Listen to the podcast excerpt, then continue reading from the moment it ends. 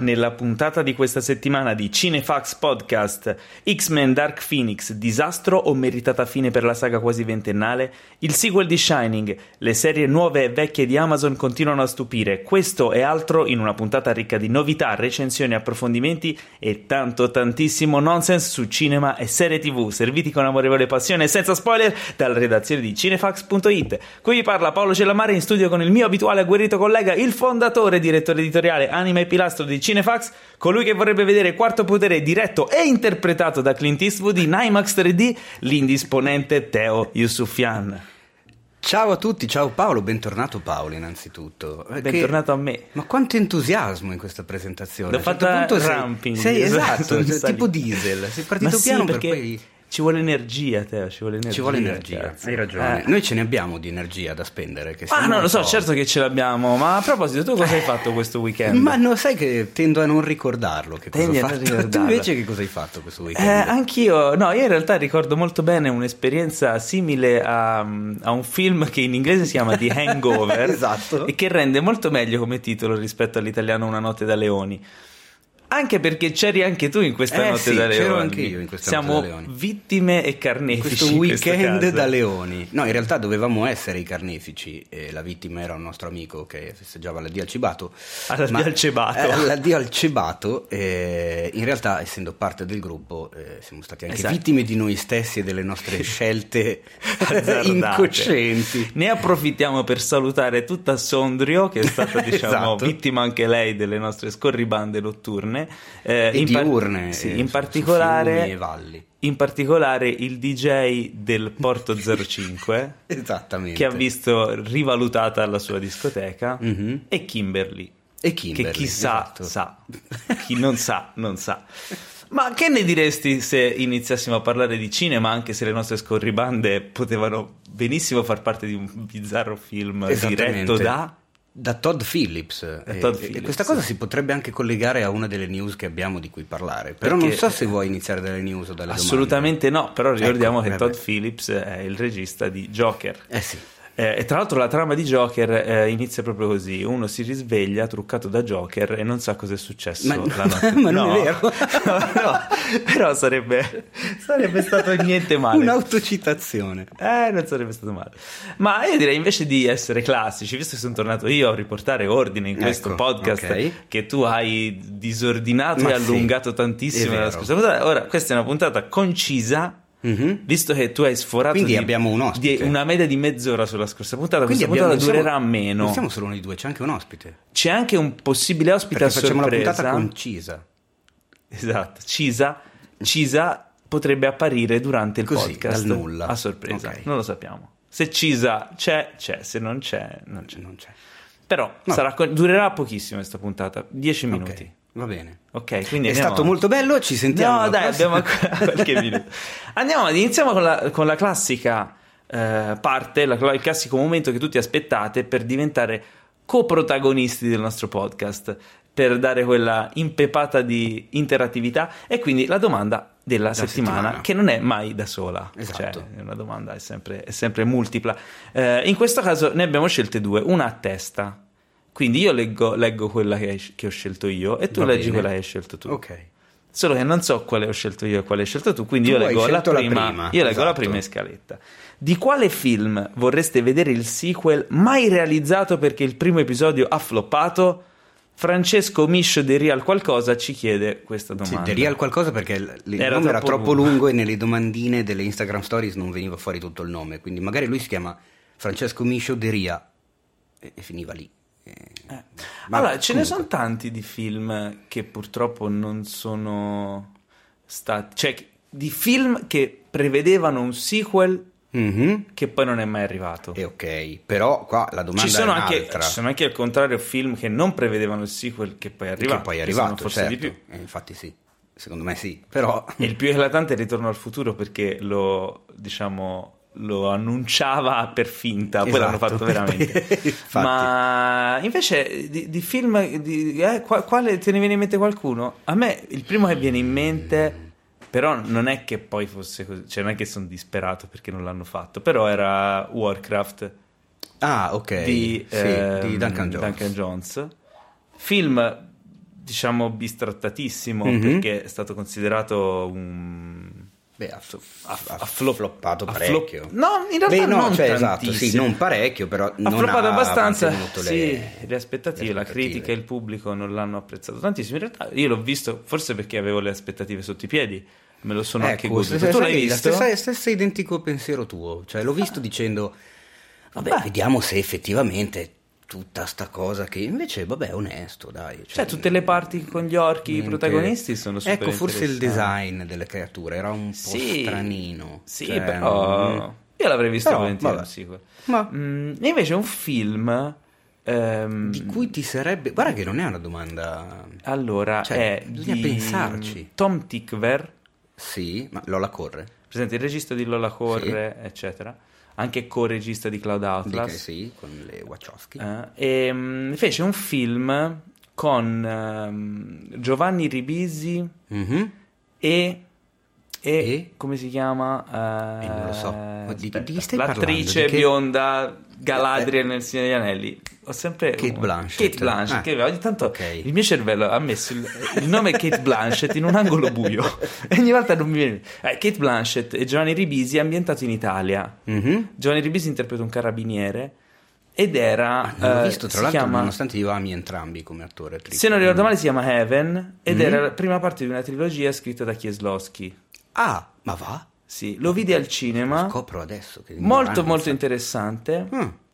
Ovviamente eh, f- Niente, si è fermato fregato si è fermato. Molto interessante però. Ve lo consiglio. Cioè, non so, perché poi è brutto recuperare un film che poi comunque rimane un po' sospeso, però è molto interessante. Perché comunque era scritto in modo film. da essere una trilogia. da essere una trilogia. Sì. Eh, ma che tristezza, però. Eh, Niente, non, non ci è riuscito. insomma. Eh no. Però Vabbè. Tom Tick, ragazzi, Tom Tickver è un gran regista. Quando esce un film di Tom Tickver io lo vado a vedere. Corre secondo me è veramente un ottimo esempio di, di indie intelligente, fatto, originale, fatto in un, in un certo modo. Molto cioè, non lo so, è, è veramente figo. Credo Eh, di averlo rivisto un sacco di un- volte. un'infinità di No, volte. io l'ho visto due o tre volte in tutto, e però mi piace sempre parecchio, anche perché... Poi dura poco, lo rivedi Sì, infatti, cosa dura? Tipo 80 minuti, una cosa Sì, del sì, genere, una roba incredibile. Dura il giusto. Mm. Poi delle trovate, l'uso delle musiche, l'uso anche delle immagini, trovate geniali, l'uso dell'animazione, cioè su un film sì, comunque così piccolo. Il fatto anche che sia un film tedesco, eh, secondo me ha- è geniale e anche molto atipico, originale perché è un film che è strano che esista. Mm, esatto. diciamo. A te non ti viene in mente nulla? A me no, in questo momento giuro che non mi viene in mente nulla. C'è un film rimasto singolo che mi è piaciuto, di cui avrei voluto vedere un sequel che però non si è fatto perché il primo flop. eh, Cioè, sono, sono tante informazioni da mettere insieme. non- in questo momento non mi viene in mente veramente niente. Cioè, boh. Io però sono contento che abbiano fatto Pacific Rim 2. Ecco. che sembrava non dovesse ecco, vedi, se la domanda fosse di quale film non avreste voluto vedere Basta, non dire, non dire cose brutte su Pacific Rim 2. Allora, leggi la tua domanda, visto che Allora, io invece ho scelto la domanda di un po' Dani 98 che ci chiede se vi trovaste in una realtà tipo film Yesterday, parentesi film di Mhm. Danny Boyle in uscita dove nessuno al mondo tranne il protagonista conosce le canzoni dei Beatles.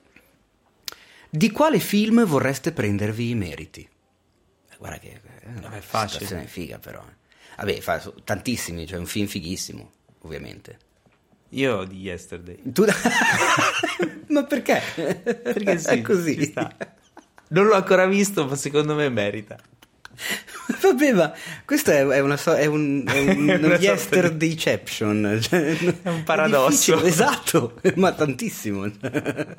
Eh, sto, sto pensando alla situazione. È, è plausibile come situazione. Sì, alla fine sì. Cioè, tu ti prendi i Sì, meriti. io ho fatto di- un film in cui uno si dimentica de... Eh, però il film non è ancora Ah, perché uscito, aspetta, quindi- magari non si sa, magari qualcuno non sa di cosa stiamo parlando. Yesterday è un film di cui è uscito il trailer Ma l'ho detto adesso. in cui Eh, in cui si dimenticano Cioè, il, il mondo, tranne il protagonista, non sa, non conosce i Beatles. L'ho appena- Esatto. No, no, è vero, è vero, è che io stavo pensando al film. Stavo pensando a quale film, Ah, ecco, distratto ok. un attimo. E succede.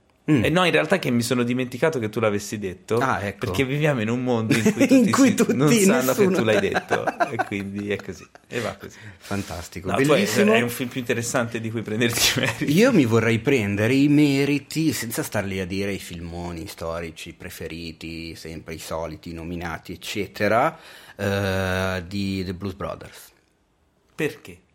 Perché è una figata, non scherzi. Ma sai Cioè, che io non la ho- gente dice, cacchio, ma hai girato tu con Aretha Franklin, Ray Charles. Cioè, in realtà è perché avrei tanto voluto esserci, quindi... Ah, più che altro è per quello da fanboy. Anche, cioè sì, moltissimo. Ci sono alcuni film che sono dei cult movie, Mhm. tipo Blues Brothers. Stai tipo... attentissimo a quello che No, stai... no, no, Mm. forse mi sto tirando la zappa sui No, no, no, vai, Blues vai. Brothers, eh, Il Grande dei Boschi Mhm. ehm, e qualcun altro che non mi viene in mente. Di cui io non ho tutto questo, cioè sono dei Stai- bei stai film, dei- per- ma non, eh. non c'è un legame spirituale Ah, cioè, ok. di amore reciproco, no? Mm, Reciproco. perché reciproco, Univoco. reciproco sarebbe bello, però non credo. non, che- non ho questa- questo rapporto, Mm. insomma, incestuoso. Ma allora, sul Sì. Grande Lebowski posso capirlo, nel senso che eh, è un film particolare secondo me e a me sembra strano ogni volta che sento qualcuno che, che- che- dice, come tu ad esempio adesso, ma sì, ok, beh, però non è che mi è sembrato tutta sta... Però a me sembra No, no, io non ho follia. detto questo, eh. È bellissimo il No, film. però non ti ci senti in qualche è modo dico, ah, legato. cazzo, Quando l'hai visto la prima volta? Mm, qualche anno dopo che era uscito. Qualche anno dopo che era uscito. Ma sì, ma pochi ce l'ho recuperato. Quanti anni poi. avevi? Eh, quando è uscito? Nel 98. Ma ci avrò avuto tra i 20 e i 23 No, però è anni. strano allora. Non lo so, io l'ho visto al cinema me ne sono innamorato la prima volta che l'ho visto, cioè l'ho trovato veramente pieno di trovate Forse perché clamorose, con una sonora della Madonna. E però i Blues Brothers non l'ho visto al cinema perché ovviamente ero Beh, troppo nano per poterlo vedere al cinema e non l'ho visto neanche tanto piccolo piccolo perché comunque non era un film al quale accedi quando hai dieci anni per dire, cioè hai altri interessi. Nonostante quello lo ritengo uno dei miei film preferiti in assoluto per una valanga di motivi, cioè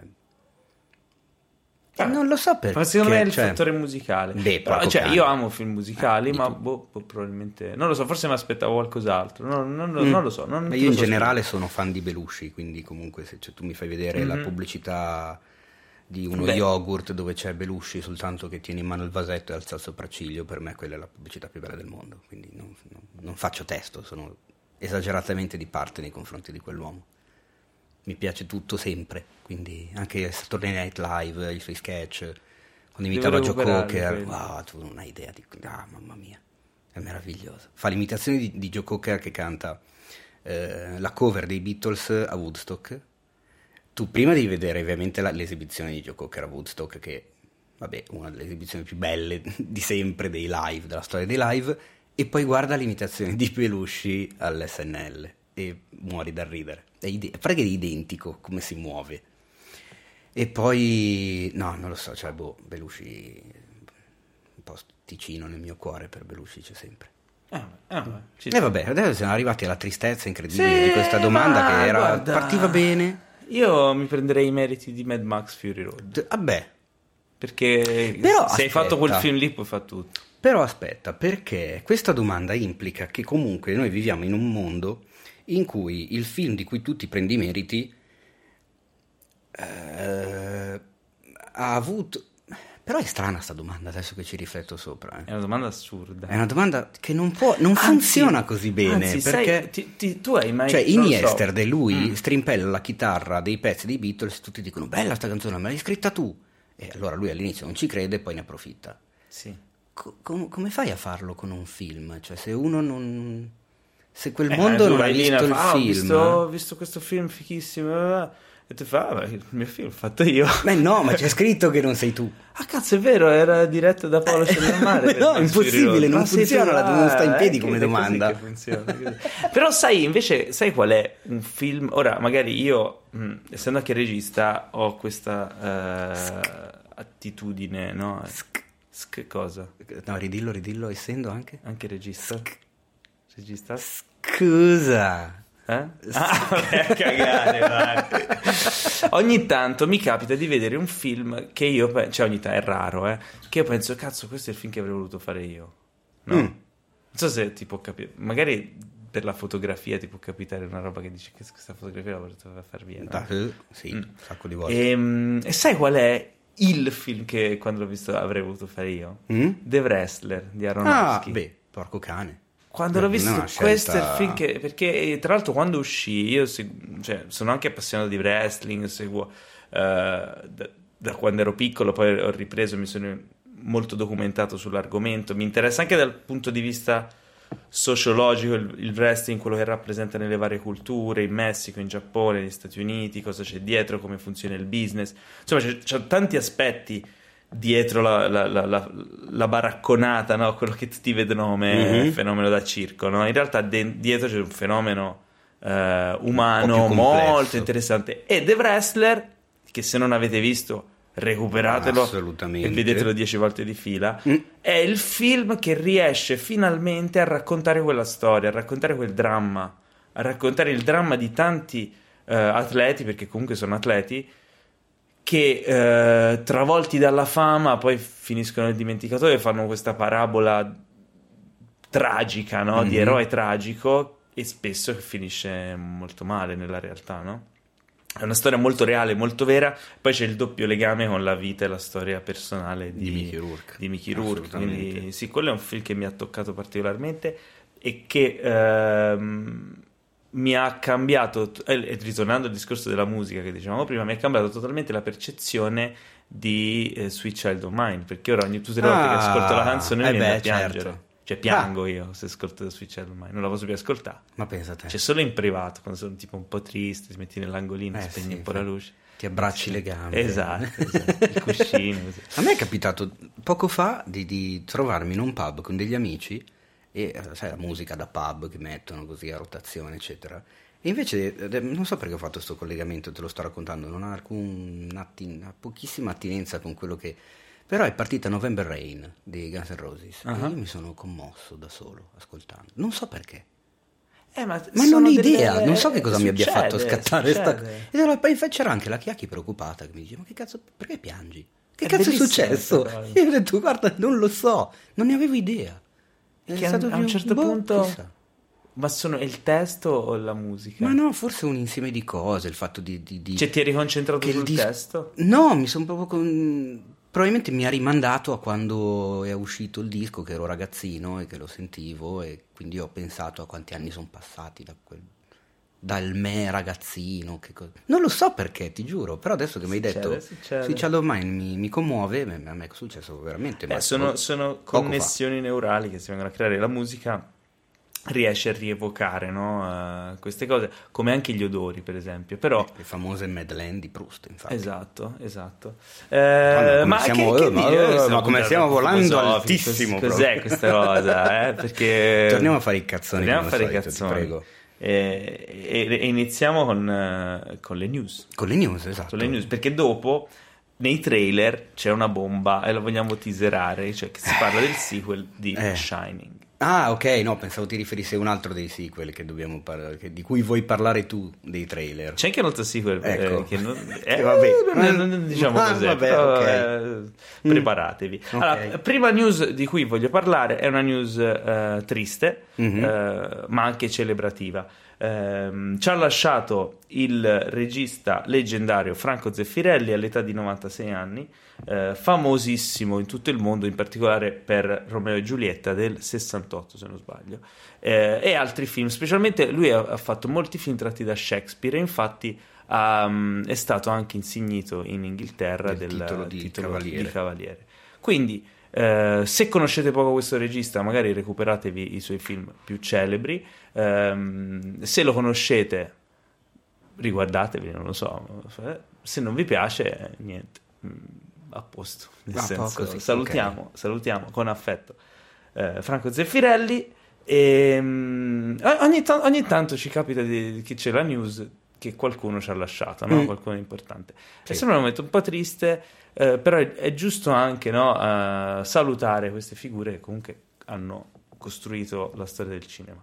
Uno che spero di non salutare mai è quello che tu speri di salutare per prossimo, che è Clint Eastwood. No, io non- ogni non ho volta, mai detto ogni che volta già lo vedo che c'è questo Ma non occhietto è che fai, vero. eh, il prossimo è lui. Basta, Teo, basta. Non ho mai detto che spero, è un- una mia sensazione, ma è anche una cosa per esorcizzare. Non lo so, secondo me tu hai già il coccodrillo pronto. Io per- in ogni caso voglio che sia chiaro che, come disse una persona molto più intelligente e famosa di me, io non sono superstizioso perché credo che essere superstiziosi porti sfiga.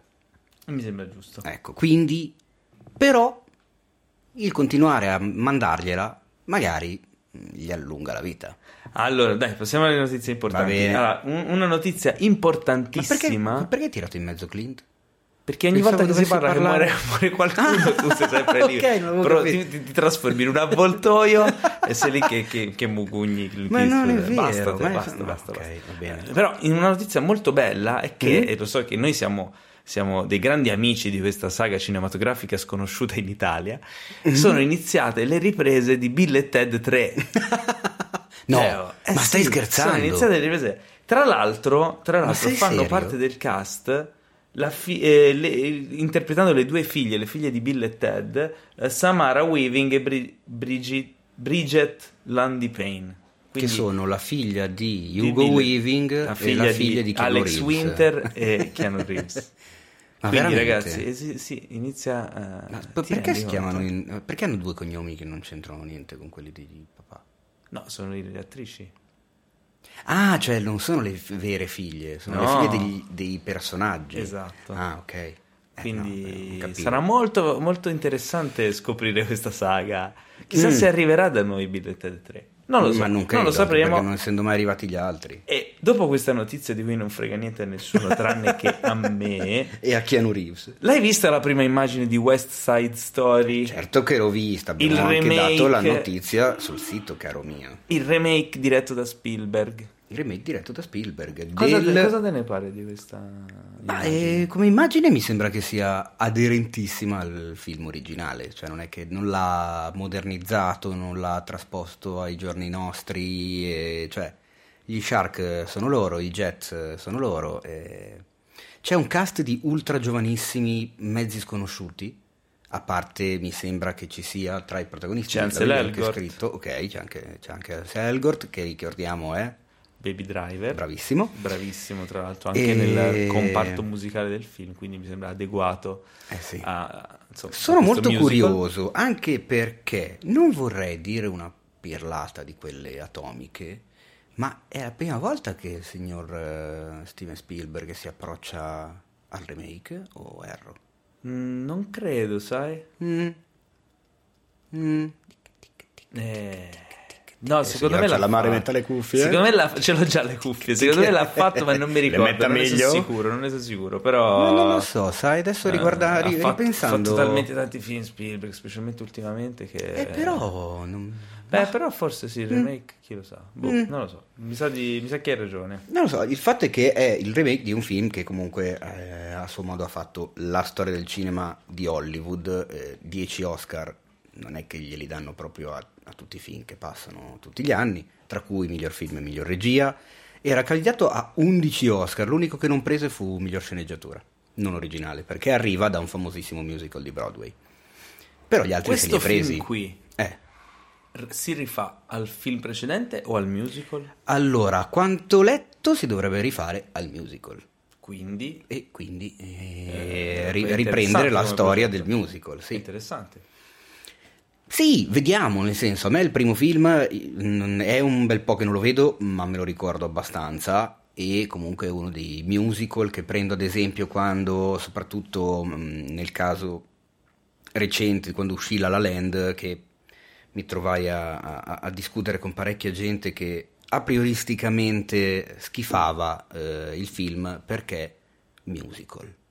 C'è questo questa cosa- pregiudizio? Io non la capisco. Neanch'io. C'è questo pregiudizio incredibile nei confronti di più di un genere, ma il musical secondo me forse è quello più bistrattato di tutti. Sì, sì. Che dicono no, che schifo i musical. Ma non- Io non capisco. Per una, una cosa E che comunque non capisco, no? West Side Story è uno di quelli Dopo che arriviamo. consiglio Mhm. per dimostrare che il Ma ce ne musical sono possono essere anche belli. Sì, allora tipo primi, ent- entry level, no? Eh, i primi che mi vengono che, che di solito consiglio sono Dai, facciamo così, facciamo così, tutti quelli di, di voi che ci ascoltano, perché comunque abbiamo tanti ascoltatori e sicuramente una bella fetta dirà "Ah, tutti i film belli ma i musical no. Or- ok, ora voi, posso dire fave?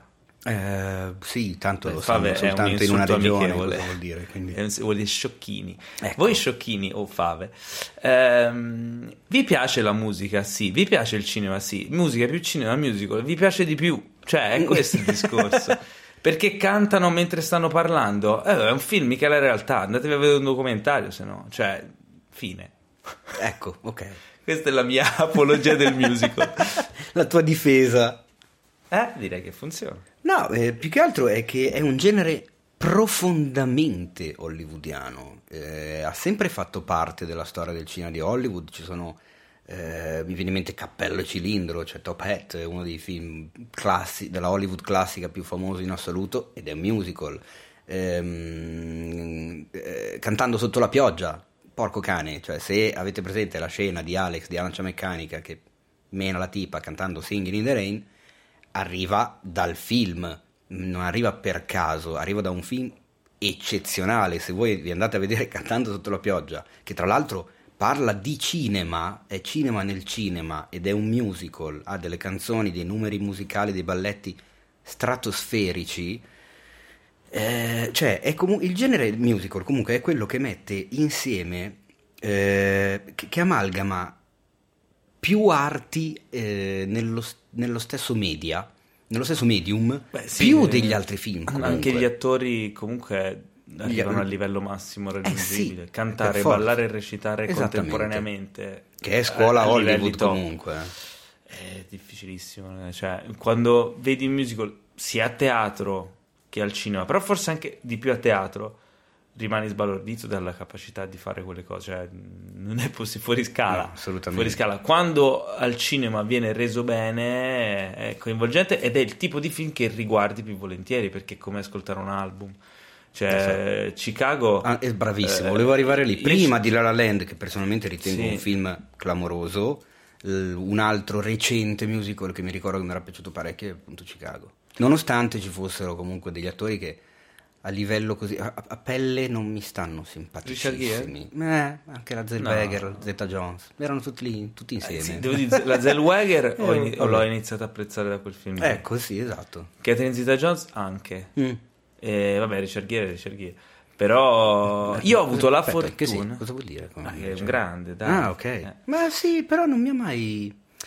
E è bello perché in quel film è autoironico. Quel- è- è esattamente, divertente. infatti sì. Ehm, io ho avuto la fortuna di... eh, Chicago è uscito nell'anno, l'unico anno della mia vita in cui ho lavorato come proiezionista. Ah, Quindi l'abbiamo tenuto al- nel, mio, ci- cioè nel cinema in cui lavoravo per credo un paio di settimane e lo, lo sapevo a memoria, lo riguardavo in continuazione.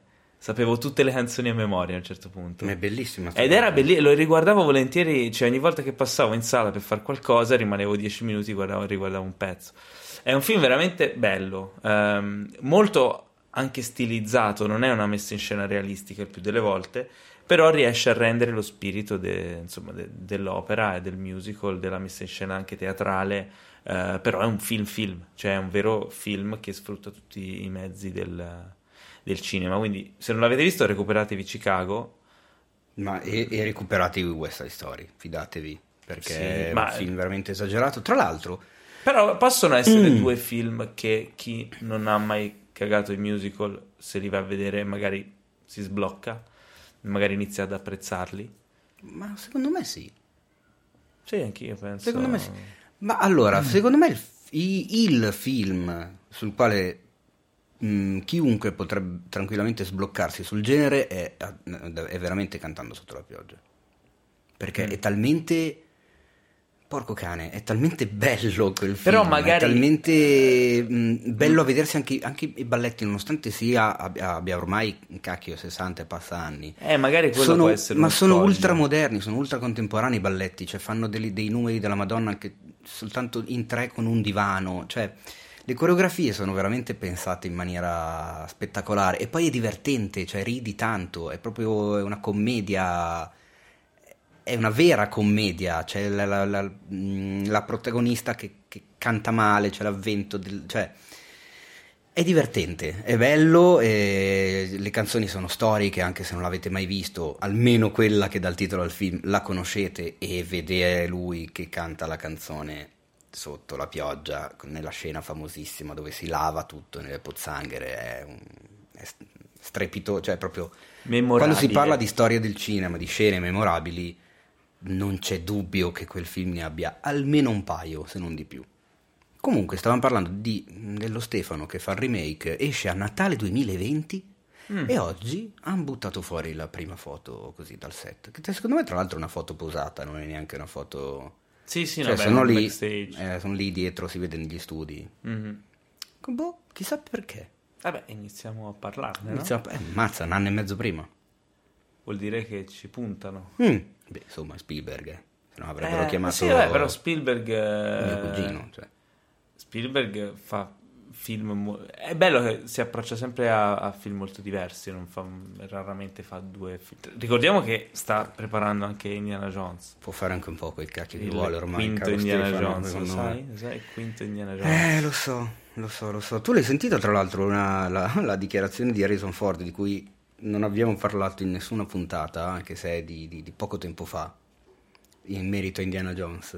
Quella Una che battuta detto- che ha fatto abbastanza ridere, che gli hanno chiesto, ma eh, visto che lei non ha, ha anche dichiarato di non avere più l'età per, fare, per portare avanti il personaggio di Indiana Jones, chi vorrebbe dopo di lei? E lui ha sì, sì, detto ha detto- in maniera un po' colorita, ha detto nessuno. Ha detto Indiana Jones morirà con me. Esattamente. Cosa di cui ho dei seri dubbi. che- Eh, sai che anche io ce li ho, però non è detto, eh. Non, lo- non sono così convinto che, che vadano avanti, eh, perché è un franchise Harrison- molto legato a quello che è stato. L'ultimo, Sì, il ma- teschio, quello lì, eh, lasciamo stare, che, ehm, che come si dice, che accoglienza ha avuto.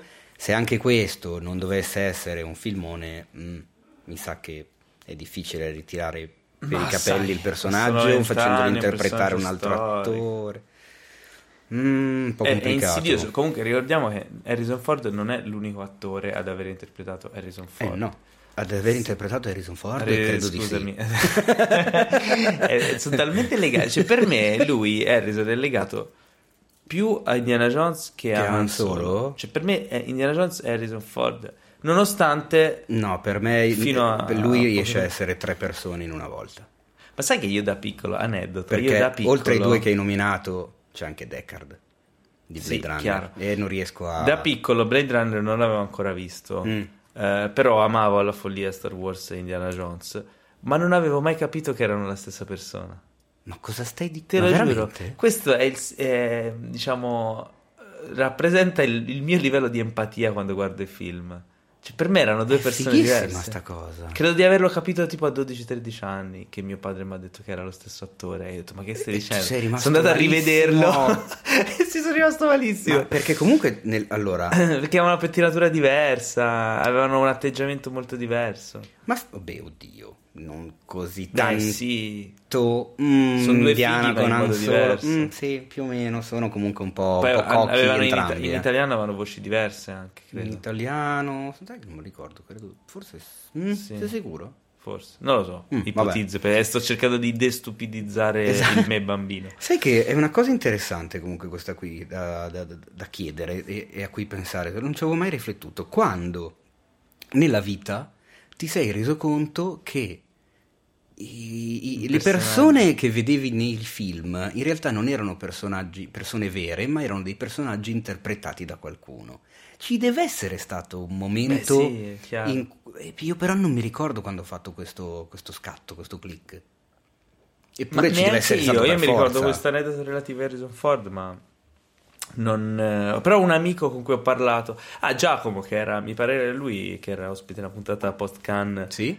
eh, mi raccontò una cosa del genere, non so se era eh, riferita a se stesso o a suo figlio, di quando aveva eh, scoperto che i film non erano eh, cose vere, ma Eh, erano... vedi, guarda che deve essere... Se Cavolo, sarebbe bello ricordarselo. qual è il film che ti ha fatto fare questo o l'aneddoto che ti ha fatto fare questo salto, perché magari te ne accorgi non mentre stai vedendo un film, magari una qualunque cosa, vedi in televisione, un telegiornale, vedi l'attore di quel film vestito in un altro modo e dici ma allora non è lui. È tutto falso. È tutto finto. Vabbè, comunque, Vabbè. stavamo parlando di cosa stavamo parlando? Perché siamo... Eh, che stiamo parlando di, di queste Eh, meno male che sono io di quello che fa le puntate Ford con le fa cose, digressioni, eh? No, oggi è una puntata stondata. Ah, ok. Eh, no, Harrison Ford farà questo nome Indiana Jones, Ah, ma giusto. Indiana Jones è stato interpretato anche da... Da Shia eh, LaBeouf. No. Ah no, scusami, da, da. River Phoenix. Da River Eh, Phoenix, certo, hai ragione. il fratello defunto di Joaquin Joaquin Phoenix. Phoenix, ecco, allora lì dove volevi arrivare. Che interpreterà ehm, Joker nel Ar- film di Ar- Todd Arthur Phillips. Fleck. Arthur Fleck che diventerà Joker nel film di Todd Phillips, già regista di Una notte da leoni. E Starsky Hutch e Old School. Esatto. Quindi allora, regista prettamente di, co- di commedie. E invece Sì, questo film, questo film- tutto sembra tranne che una commedia. ma lo sarà. Ma eh, perché? No, lo so. No, c'è anzi una essere. frase che diceva io ho sempre pensato che la mia vita fosse una commedia, in realtà è una tragedia. Quindi sarà, avrà degli elementi co- come Allora, non lo so, ne abbiamo- comedic, com- italiano, comedy- co- co- come- come- come- comici. comici. Non c'è l'equivalente di co- commedianti, no? Perché commediante è la persona. non è Vabbè, chi se ne eh, frega. comici. Ah, ci sarà- avrà degli Devo elementi studiare comici? di più. Eh, Eh? Bah, non lo so, secondo me avrà degli elementi umoristici, ma non comici.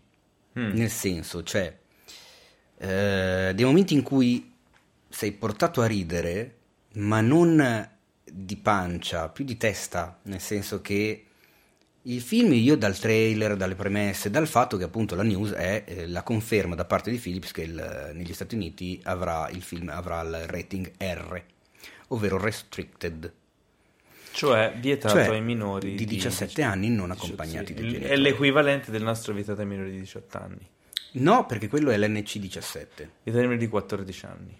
Più o meno, Più o meno. sono delle robe diverse. Loro hanno sti PG-13, c'hanno, una, un po' di È vero, è vero, perché mi sa che il vietato ai minori di 18 anni equivale al rated X. È, le- è l'X, bravissimo. Poi Invece c'è il rated R è una specie di equivalente a un VM14. circa, però, un po' di più, però sui un po' 17. peggio, un po' peggio, sì. Ehm, cosa E- interessante perché vuol dire che il film Me lo immagino un po', un po' dark. Eh, appunto, dico, interessante serio, maturo, perché ecco. il film sarà abbastanza adulto come, e, e violento. Ce lo ecco, si augura. D'altronde, eh, Logan, Deadpool, Watchmen sono tutti film che hanno ricevuto il rating AR anche loro negli Stati Uniti. Come poi siano arrivati da noi e come la nostra distribuzione decide di classificarli, quello meriterebbe un capitolo a parte perché, boh, a volte secondo me manco li guardano quelli che dovrebbero classificarli. Perché così escono, vanno al cinema. Oppure gli tagliano tre minuti per abbassargli il rating e mandarli al cinema lo stesso senza restrizioni. Che uno dice, ma fatti cazzi, ma cioè, mm, perché? Eh, boh. Tipo Jurassic World, ti ricordi? Mhm. Hanno tagliato tipo un minuto e 30 secondi. Per- Ma perché? Così, per... intanto c'è qualcuno che, alla notizia si è sparato. No, comunque, sai, ci sono. Magari gli arrivano delle. Di solito mandano il film alla MPAA, che è la Motion Picture Association of America, che decide appunto i rating. E gli arrivano delle note e dice: Guarda, il rating è questo, a meno che non tagliate queste scene qui. Cioè, Mhm. o comunque è questo per queste, a causa di queste scene, quindi possono decidere che magari il rated R, cioè l'R, è troppo limitante per il marketing e l'uscita del film, tagliano quelle due o tre pezzettini e si prendono il, il, il PG-13 e, e lo distribuiscono più facilmente, quindi spesso dipende da quelle cose lì. Comunque... mm, PG-13 che sai a quale film lo dobbiamo? mm, no. Il PG-13 non esisteva negli Stati Uniti. Cioè, allora, il PG-13 è, sta per Parental Guidance 13 anni, ovvero è un film consigliato, mh, cioè dove si consiglia ai genitori di essere presenti, i genitori di bambini sotto i 13 anni di essere presenti in sala con i loro bambini. Non esisteva mh, fino al 1985, Anno quando uscirono eh, Indiana Jones e il Tempio Maledetto e i Gremlins nello stesso anno. Ah. E lì si trovarono con un problemino, perché i film non erano così tanto violenti da vietarli ai minori di 17, ma non erano neanche così poco, eh, come si dice, mi viene il termine in italiano, mi viene il termine in inglese, ma perché non mi vengono più le parole in italiano? Aiutami. Non erano così espliciti, erano un po' troppo espliciti per Sì, essere liberamente visibili dai minori di 12. E quindi si sono inventati il PG-13, che è... Per vendere ad- anche i biglietti a Mm. mamma e papà. Esatto, tra l'altro, che comunque ad oggi è uno dei rating Più diffusi. più diffusi, esatto. Cioè, questa è la cosa Tra paradossale. È nato, è uno degli ultimi nati ed è diventato maggior utilizzo. Quando ero andato alla prima di Shazam, avevo chiesto al regista proprio come avevano fatto ad avere il PG-13 su Shazam, che comunque aveva delle scene abbastanza violente e inquietanti. E lui mi ha detto: Guarda, basta che non fai vedere il sangue. Cioè, quella era la Sì, è una delle cose, principale. sì, è una delle cose assolutamente. Secondo te è principali. plausibile Che l'ass- che l'assenza di sangue cambi la situazione? Cioè, ora analizziamola logicamente. Cioè, se un bambino vede sangue in qua e in là o non lo vede, cambia il suo livello di impressionamento? Allora, ti faccio due esempi: Psycho e Kill Bill. Eh, Psycho è girato in bianco e nero ok. per quel motivo lì. Ah, perché già, c'era perché del il sangue. colore, è vero. E non volevano avere un rating troppo basso. Il sangue nel bianco e nero è nero ed è meno grafico, ecco il termine che volevo dire prima, che in inglese però ha un'accezione più specifica rispetto a quella che è in italiano. Eh beh, però, ok, italiano- Non rende l'idea. No. Kill Bill stessa cosa, la scena di animazione della piccola della bimba che si vede in Kill Bill, hai presente? Mhm. È stata girata in animazione proprio perché era ultra cruenta. E anche la scena in cui diventa in bianco e nero Kill Bill. e la scena in cui diventa in bianco e nero. Sono, sono due accorgimenti fatti apposta per evitare eh, una restrizione troppo, troppo cattiva. Ti, ti ricordi invece Kenny il guerriero quando faceva scoppiare le teste? Vai, è un cartone animato giapponese, però le Sì. scene in cui scoppiavano le teste diventavano delle silhouette.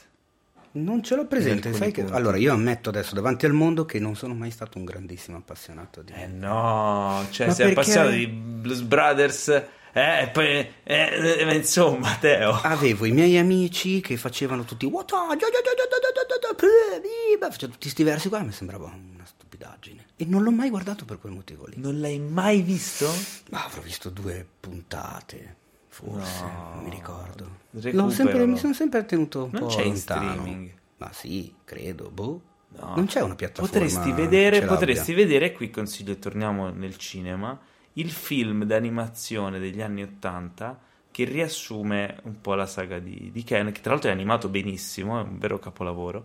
Potresti vedere quello, è un film, è animato da Dio ed è molto bello. Me lo segno. Ti dico l'ultimo aneddoto figo, l'ultimo visto che comunque siamo nel podcast di Cinefax, quindi ogni tanto Mm. dei Cinefax è bello raccontarli.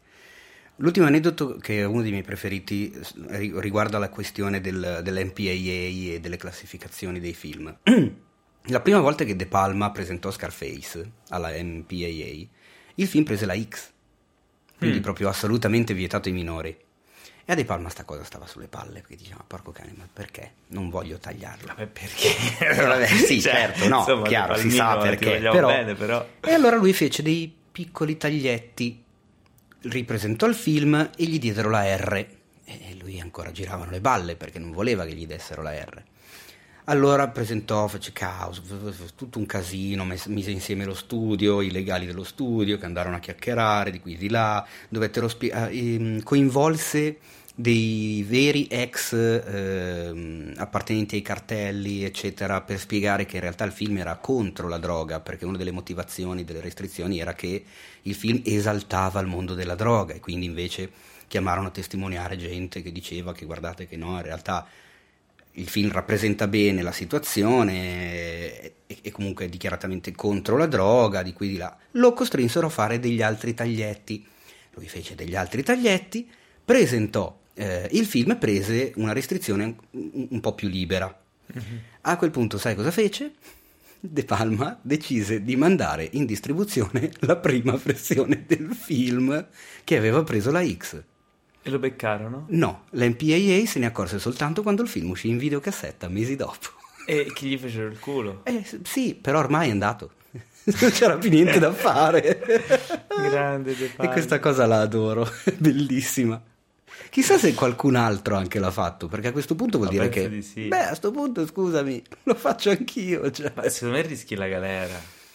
Eh, boh, evidentemente all'epoca eh, quelli andrei- dell'MPAA non andavano al cinema, Andrei perché dai- cacchio, se eh, no te ne accorgi. dopo lo metti in, cioè, nei guai finisci, credo, no? E poi però uscì in O videocassetta. magari quindi- lo studio finisce Forse lo studio, che era Universal, sì. Magari ha pagato un Universal. multone gigante. Mm. Comunque, rimanendo in tema, perché questa era, ricordiamo la news de- che Joker Che- è esatto, rated bravo. R. Eh, rimanendo in tema, ehm, parliamo del film sul nemico di Joker. Mm. Che in realtà, vabbè, Bello detto strano, così. Suona strano. Sapete che il Batman, di Mhm. Batman, ehm, ogni, ogni ovviamente per tot- noi sarà il Batman. il Batman ogni tot poi. giorni ci riserva una news e adesso siamo nella fase casting sta quasi raggiungendo i, i record di Duné Di- sì, esatto. di cui No, tra l'altro abbiamo realtà- un'altra news di Duné sai? La Quella della serie TV. esatto Bravo. Eh. For- mi sa che l'ho detta nella puntata scorsa, Ah, quindi sì? non sei stato attento. ah allora non Ah. è vero ok Niente, vabbè, riassumendo brevemente, Villeneuve sarà, supervisionerà, eh, anche la supervisionerà serie. anche la serie televisiva dedicata a Duné. E invece il Batman ha mm, snocciolato il casting di sei In realtà possi- non, ha, è cioè, sono trapelate le notizie dei Rumors. casting call. No, non dei rumors, sono proprio le casting call. Cioè Ok. qualcuno è venuto eh, a conoscenza di che cosa la produzione sta cercando, cioè quali personaggi sta cercando. Ed Ok. è venuto fuori che ci sono ben sei cattivi.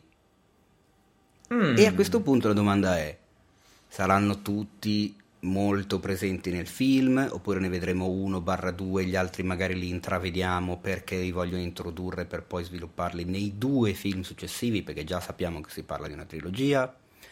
Io questo è quello che mi auguro perché mettere sei personaggi Vabbè. cattivi in un film solo mi sembra un po' una scemenza. Ricordiamo che i Sinistri 6 sono nemici di Spider-Man che è della Marvel, quindi non c'entra niente, quindi non possono essere i Sinistri 6. No, infatti i cattivi sono, allora cioè, i casting stanno facendo per cercare Catwoman, il pinguino, l'enigmista, Ok. due facce e poi io che conosco relativamente il fumetto, eh, il cappellaio matto Ah, e Firefly, che sono due personaggi che non Il sapevo. Cappellaio Matto sì, c'era anche nella serie TV se non sbaglio. Mm, ok, non ce l'ho. Io presente il cappellaio matto di Alice, ma non credo Eh, beh, che sia ispirato cioè, a quello. Ok, sì, era e evidente. Firefly ma- non lo so chi sia. Ma non lo so, è un tizio con un'armatura, con delle fuoco, ali, no? con un casco strano. Non lo so, non lo so. Non, non- non so cosa lo sia. conosco, Non lo conosco, però Però insomma sono sei, che non sono pochi. il Joker non c'è. E il Joker non c'è. Eh, Eh, ma il Joker di Jared Leto, di cui dovevano fare un film, eh. Non si sa non si sa assolutamente più nulla. Leto tra l'altro sta girando l'altro film adesso, quindi quello Morbius, il vampiro vivente. Eh, che vuoi farci Teo? Va così. il Vediamo, e comunque il supereroi- nostro caro Battinson se lo dovrà vedere con un sacco di gente villanzona. Bello il termine villanzone, un po' che non si usa mai. Villanazzi. Perché in realtà il, il villain in inglese eh, in italiano è il villanzone, cioè il villano. è il villano. Un po' marrano. Ma continuando a parlare di saghe, ehm, Hunger Games. Sì. Ti piace Hunger Games? Bah, eh, diciamo che Li il- tutti? li ho visti tutti, cosa ne ho fatti? Quattro mi sembra. Io- io ho visto il Uno, primo. due, poi il secondo, l'ultimo diviso in due parti, credo, Sì, se sì, non vado sì, errato. sì. Diciamo che il primo aveva il suo perché, era affascinante la storia di questo, questo gioco, questo mondo distopico dove questo gioco organizzato, tutti contro tutti, con le robe eccetera. Gli altri sono andati un po', secondo me, a scendere film dopo film. Quindi, boh, forse poi non facevo parte del target a cui era riferito, non ho letto i libri, non avevo idea di cosa stessi vedendo. eh, però c'è Jennifer Lawrence, quindi. Hai trovato il lato positivo. Esatto. Beh, comunque sono andati abbastanza bene, eh, tanto che ha appena annunciato un nuovo libro dell'autrice Suzanne Collins, che sarà un prequel. La Lionsgate ha subito annunciato che farà un film anche su questo libro qui. E come Quindi- farci mancare il prequel? Eh sì, eh sì, la saga continuerà. Quindi tutti, tutti voi che siete fan È veramente il periodo storico dei- del cinema saghe, derivativo. delle- Eh beh, per forza. Per forza, che cosa ci vuoi fare? Eh no, io nulla, assolutamente, che ci devo fare? Eh, Posso fare perché nulla. comunque eh, il cinema eh, ormai va di pari passo con l'amore per le serie tv e di serie tv si parla con l'ultima news che riguarda Ma guarda come mi Proprio sei oggi, guarda, colgante, sono, oggi eh, sono cioè, sfavillante. Parla di Lina Dunham, che eh, molti di voi spero conoscano per la serie Girls, che ha dato anche la fama al nostro caro Adam, Adam Driver. Driver. Eh, serie della HBO Girls, molto molto interessante che straconsiglio a tutti per il taglio e il tono che ha e che Lina Dunham aveva, eh, diciamo, preconcettualizzato in un film indipendente che si chiama Tiny Furniture, da cui poi era stata creata la serie. Ehm, tornerà Lina Dunham alla guida di una nuova serie della HBO che parlerà di alta finanza Ah, il titolo? Il titolo è Industry. Di alta finanza. Mhm. È difficile rendere appassionante una roba del genere. Sì, sì, infatti non so, però lei è veramente geniale. E poi è HBO, quindi... HBO, Mm. quindi comunque avrà uno staff della Madonna, eh, molto curioso. Il modo di scrivere che ha lei è veramente interessante, riesce a dare vita a dei personaggi sempre molto realistici e realistici anche nei, nei- nei lati più bassi, folli o strani de- del, del bestiario umano. Mm. Quindi sono molto curioso anche perché comunque il- l'alta finanza è un mondo così... eh, così astratto per noi, no? È un po' come mi viene in mente The Young Pope. Cioè, tu ti immergi in un ambiente umano così atipico e, e slegato dalla normalità che diventa interessante. chiuso in se stesso e con centinaia di anni alle spalle, con un sacco di, di giochi di potere, effettivamente è Sì, abbastanza... si può C'è associare. un parallelo, esatto. Però c'è anche un livello di follia e di anormalità elevato, quindi potrebbe essere una serie molto interessante da tenere d'occhio. Bisogna vedere che tipo di taglio gli darà. Cioè, mi viene in mente ultimamente al cinema abbiamo visto La Grande Scommessa e c'erano quegli inserti messi da McKay per farci capire la situazione con tipo Margot Robbie che ci spiega eh, le cose stando nella vasca da bagno con il calice di champagne. Cioè, c'erano delle cose un po' strane perché effettivamente il tema era talmente ostico per chi non mastica di economia che in qualche modo dovevano inventarsi qualcosa. Beh, il suo stile comunque è molto, molto realistico nel raccontare delle situazioni umane, quindi penso si concentrerà molto sui personaggi con anche un po' di lati comici, Mm. Mm. eh, se è come Girls. Ma magari potrebbe essere una cosa totalmente roba. diversa, non lo so. Vedremo. Dipende se è nelle sue corde, cioè vedendo qual è il, suo, diciamo, eh, excursus, eh, chissà se lei interpreterà uno dei personaggi, perché comunque Mm. lei era anche interprete in Girls eh, in maniera molto, diciamo, coraggiosa, eh, anche perché famose le sue scene di nudo, eh, in cui comunque lei mh, le usava anche per... Tu lo sai Paolo che in Dare- questo momento, se prima la gente non era tanto interessata, sono andati tutti a cercare di recuperare Girls nel momento in cui hai detto scene di nudo. Eh, Il film è molto. il- la serie Girls è molto esplicita. eh, e fece scalpore proprio il fatto che lei, autrice e regista di molte delle puntate, fosse eh, in nudo integrale in molte scene, eh, pur non avendo un fisico da modella o, o insomma. mh, Quello non essendo la tipica, eh, non rispecchiando ok. i canoni di bellezza, ma eh, essendo una, una ragazza come tante, quindi eh, cercava di abbattere eh, lo stigma eh, contro il- un fisico normalissimo come possono avere migliaia di ragazze e quindi creare una sorta di ehm, insomma confidence di, di- di- come si dice Sicurezza in sé. sicurezza in sé anche alle, alle ragazze che non, non- abbattere un po' quella mm, Lo ricerca della, della della perfezione sì, della bellezza 40, femminile ok. eccetera. e, e quindi era stata apprezzata dal pubblico femminile per quello ma in realtà poi la serie è molto di più perché è veramente scritta bene eccetera quindi sono molto curioso e terrò d'occhio Industry eh, che non si sa ancora quando, quando non lo so se è stato annunciato non, non ricordo però Mm. insomma prossimamente eh, arriverà da HBO e passiamo ai trailer Passiamo ai trailer, che ne è uscito uno gustoso. ah, ne abbiamo selezionati dire. solo tre questa Eh sì. settimana pochi ma Mm, eccellente. mm, sì. Vabbè, c'è sempre Ok, quello lì che voglio vedere. Ah, che- il primo e più eclatante è è il, è sequel, Il dottore sonno. il Dottor Son. Ah, il sequel di Shining. In inglese si chiama Doctor Sleep. In italiano si chiamerà Shining 2, il dottore del sonno. Forse. Dici? Dipende da chi lo traduce. Secondo me se c'è il nostro amico, Quali potrebbero essere i titoli italiani? eh, se ti addormenti ti prendo a picconate. Giochiamo al dottore mentre dormi? Shining, il ritorno. Esatto, Shining il ritorno. Il mattino all'oro in bocca 2. Così. Perché? Senza che ci sia stato il primo, ma soltanto la, la scritta in italiano sul manoscritto di... Ma Beh, allora... però se ha il primo Aspetta, Shining, però il fi- allora, diciamo- Shining in inglese si chiama The Shining. The Shining. In italiano si chiama Shining. E quindi, questo, potrebbe dovrebbe essere chiamarsi The Doctor Sleep. The Doctor Sleep. ah, ecco. Questa è un'altra ipotesi. No, il libro di King è arrivato in Italia con il titolo originale, Doctor Sleep, quindi secondo me anche il film... Dottor Sleep No, o Doctor, Doctor Sleep? Sleep. Doctor Quindi anche, immagino che anche il film verrà distribuito in questo modo. Ma Eh sì. il nostro amico titolista potrebbe ricer- riservarci delle sorprese.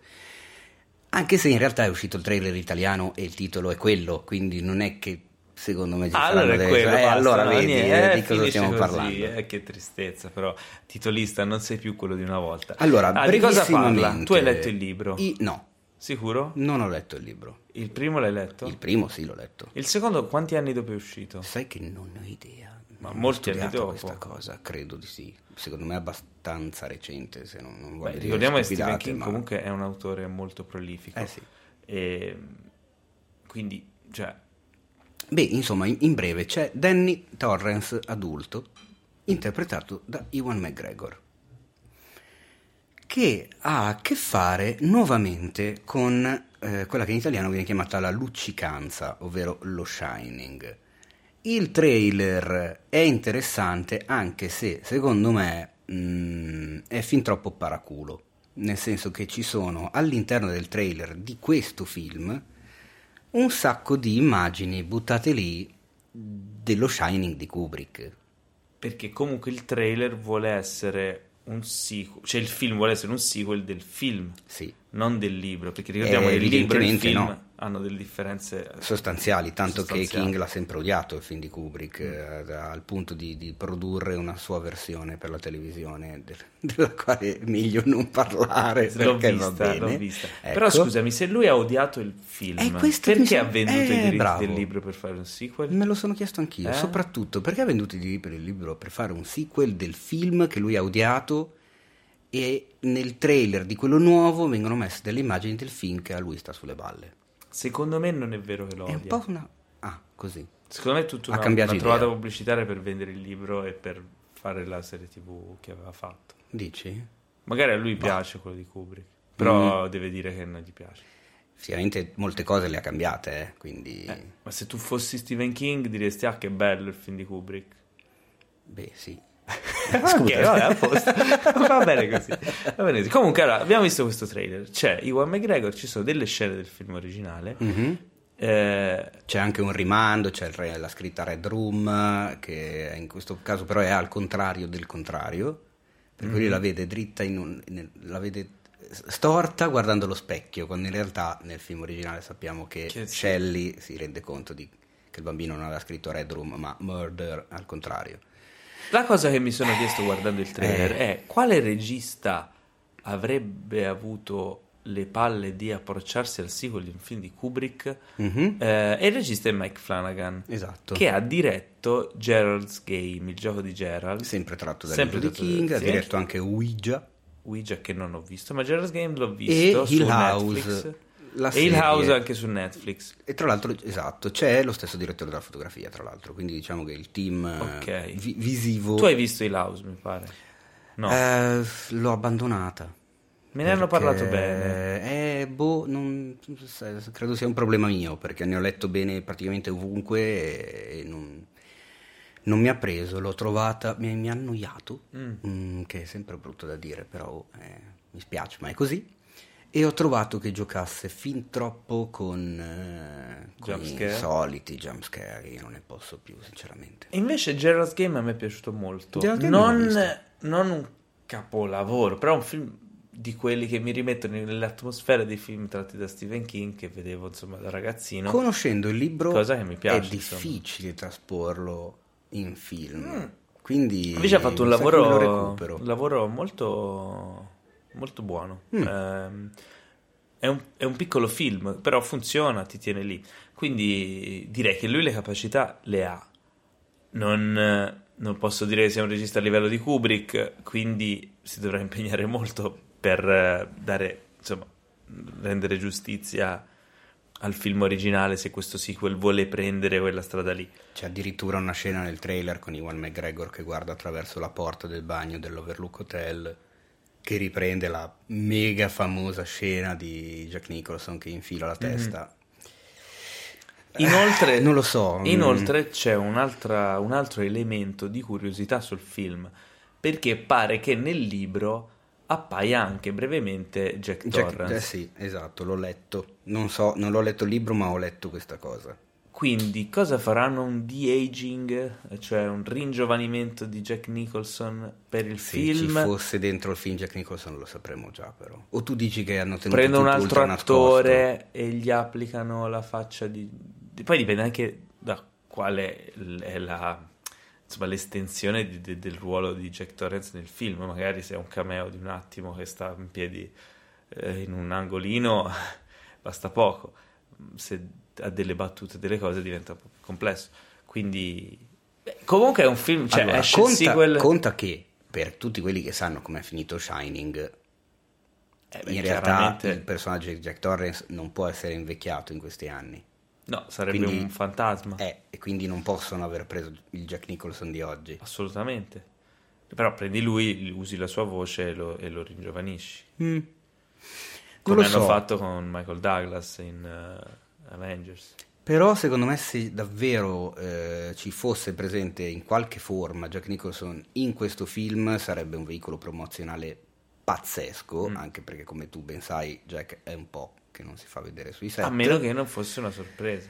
Mm, e ti giochi una carta così come sorpresa. Beh, il sequel di Shining, non è che ha bisogno... Tu dici già, già di per sé una, una roba... Però il sequel di Shining dove c'è dentro anche Jack Nicholson. Eh, beh, comunque, comunque, è un film che so, sebbene vediamo. sia a livello sulla carta quasi sacrilego eh, esatto. però cioè che fai? Non lo vai però non si può mai dire. Io eh. ormai ho imparato la lezione con Blade Runner e, e, quindi tengo le orecchie basse in queste situazioni. Non, non posso più proferire parola visto che quando era uscita la notizia del sequel di Blade Runner io, mi sono sentito male, sono svenuto e poi in realtà ho visto uno dei film più belli degli ultimi dieci anni, quindi non si può mai dire. Beh, cacca, è, un bel film, è un bel film. Blade Runner 2049 mi è piaciuto da impazzire e non l'avrei mai pensato, cioè avrei mai potuto immaginare. Ma ne hai già parlato simile. nella puntata scorsa. Ah, ma allora l'hai c'ero. ascoltata un pezzo. E quindi andiamo a parlare del secondo trailer che abbiamo scelto, tra l'altro a sorpresa non sapevamo nulla di questo trailer ed è una serie Amazon. Infatti, come ho detto nell'incipit di questa puntata, le serie Amazon continuano a stupire. Parleremo di due serie in questa puntata. La prima è quella di questo trailer che si chiama The Boys, i ragazzi. I ragazzi, che è ehm, comunque una serie cinecomic. Sì, è una serie eh, supereroistica, uh-huh. eh, ma molto molto atipica. Il protagonista, uno dei protagonisti è Carl Urban eh, e si fa notare subito per la sua estrema violenza. Esatto. E quando dico estrema violenza, intendo che nel trailer si vede un personaggio che ha dei poteri tipo Flash, quindi corre veloce veloce, che però passa attraverso una persona esatto. facendola esplodere in una massa di sangue e, e lasciando e, il fidanzato carni. di questa persona che la teneva per le mani con le con mani, le mani in, mano. in mano, che detta così non rende l'idea, però ecco. E non è l'unica scena di violenza che Assolutamente no, anzi, il trailer è clamorosamente violento. Questo è eh, rated X, direi. Boh, vediamo. Eh, sembra, sembra, molto interessante anche perché sembra spingere anche molto sul pedale del, dell'umorismo e dell'umor nero. L'umor nero a palla, eh. azione e budget fuori scala. Cioè, il livello qualitativo del, del trailer è assurdo, quindi cioè sembra un blockbuster su base di una serie, quindi eh, il, ehm, la serie è scritta da eh, Garth Ennis, che ricordiamo per essere l'autore di Preacher e Constantine, eh, e mh, mm, sembra super interessante, guardate il trailer perché cioè, se anche a voi, come a noi, piace la roba bella spinta, bella violenta, che insomma che ti sorprende. E che magari fa anche ridere. Sì, certo, insomma, che sembra una ventata d'aria fresca. Arriva a fine luglio, 26 luglio. Arriva 26 luglio, sì, infatti, mm. su Amazon, quindi siamo tutti lì pronti. Eh, Molto eh, interessante. Con il nostro Prime. Mi sa che ne parleremo tra qualche puntata. Eh sì, Assolutamente. Dai, e adesso parla di questo trailer che hai voluto per forza mettere in scaletta su. Ma non è che, cioè, sì. Eh, insomma, Dai, esce, ma, scusami, esce il trailer Dai, di un sì, sequel, okay. del sequel del primo film che vede insieme due icone dell'action anni 80 come Stallone e Schwarzenegger primo film di loro due insieme, Escape Plan, che io tra l'altro non ho mai visto, che recupererò. Ma aspetta, Escape esce... Plan è precedente a The Expendables? Sì, è precedente. Ah, vedi, di uno o due anni prima. Ah, pensa um, ed è credo il primo film che ha fatto Arnold dopo essere stato governatore. governatore. Se non sbaglio, non ne sono tu sicuro. pensa che roba. E esce, uscirà Escape Plan di Extractors eh, tra l'altro esce direttamente in un video. Ecco, questo volevo tenervela alla fine, eh, che, che uno dice, questa cosa qui. Allora, Stallone e 50 Cent e Dave Bautista. Eh, Dave Bautista. E non c'è Schwarzenegger. E non c'è Schwarzenegger. Perché? E il film sembra un action. Sembra veramente una tresciata spaventosa. Vabbè, fantastico. Però dai, due risate. Ma poi la cosa buffa è che alla fine del trailer tu dici, vabbè, ma quando uscirà in sala? Però e invece scusa. no, viene fuori scritto goditelo in 4K, eh, in streaming e in digital Blu-ray. Ma Però come? non è emblematico che un cioè, film con, ba- con, Bautista e, e Stallone, Stallone... esca eh, un direct to video. Mm? Beh, cacchio è strano. Cioè, è possibile che non abbiano, trova- abbiano trovato la distribuzione? Questa è proprio una scelta a monte. Non abbiano voluto. Non abbiano voluto, esatto, perché figurati se non perché la trovi. guarda che in alcuni casi la distribuzione in sé risulta più onerosa che quello che poi porta indietro come mm-hmm. guadagni. Magari essendo un film di nicchia per un pubblico ben definito, uh, gli è convenuto più così. O magari no, perché comunque i nomi sono di richiamo sicuramente. Cioè, Stallone è sempre Stallone. Bautista in questo momento è una delle star muscolari più famose, mm. più sulla bocca di tutti. Eh, 50 Cent può avere comunque il suo pubblico di riferimento come giovane comunità afroamericana, hip hop, eccetera, che vanno al cinema a vedersi un film Super con il action. caro Curtis Jackson. Strano però che non l'abbia preso nessuno degli streamer, né, né eh, Amazon, né Netflix, boh, né... È buffa sta, dai da approfondire. Adesso mi hai fatto venire voglia di approfondire questa cosa. Tu pensa... Non avrei mai detto eh, Escape Plan di Extractor mentre ci guarderemo Escape Plan vabbè no. esatto eh, ma vabbè, passiamo alle recensioni. Esatto, Teo, vai. Tu eh, rimaniamo in tema. Aspetta, però, vogliamo cosa? partire prima dalla cosa. Perché le recensioni io so di cosa, cosa vuoi parlare. Cosa e in privata sede me ne hai già un pochino parlato di come la pensi sul film che vuoi, vuoi recensire per eh, questa l'ho già, l'ho già, detto in, in, apertura che parleremo di X-Men Dark Phoenix. Esatto, però io so in che termini vuoi parlarne, quindi adesso ti chiedo, parlo prima io o parli prima tu? Ma io direi di chiudere con X-Men Dark Phoenix come mm. X-Men Dark Phoenix chiude questa saga. Ma che, be- oh, che bella idea, che bella idea. Allora sì, allora parto io.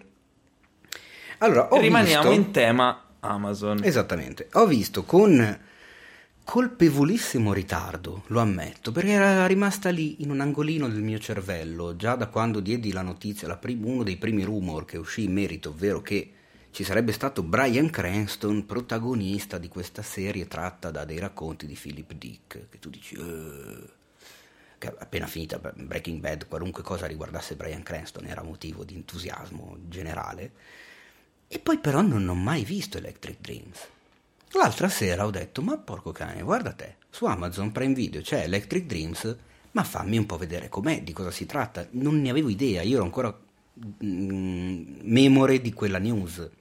E quindi ero convinto che ci fosse Brian Creston protagonista della serie. In realtà no, perché la serie eh, sono episodi autoconclusivi, sono dei cortometraggi eh, chiusi su loro stessi, quindi ognuno è diverso, ognuno ha un protagonista diverso. Tra l'altro in ogni corto ci sono degli attoroni, cioè insomma c'è un corto dove c'è Steve Buscemi, eh, un altro dove c'è Greg Kinnear, un altro dove c'è Brian Cranston, insomma, non stiamo parlando di, di, di attori di, di, piccolo calibro, tutta serie A.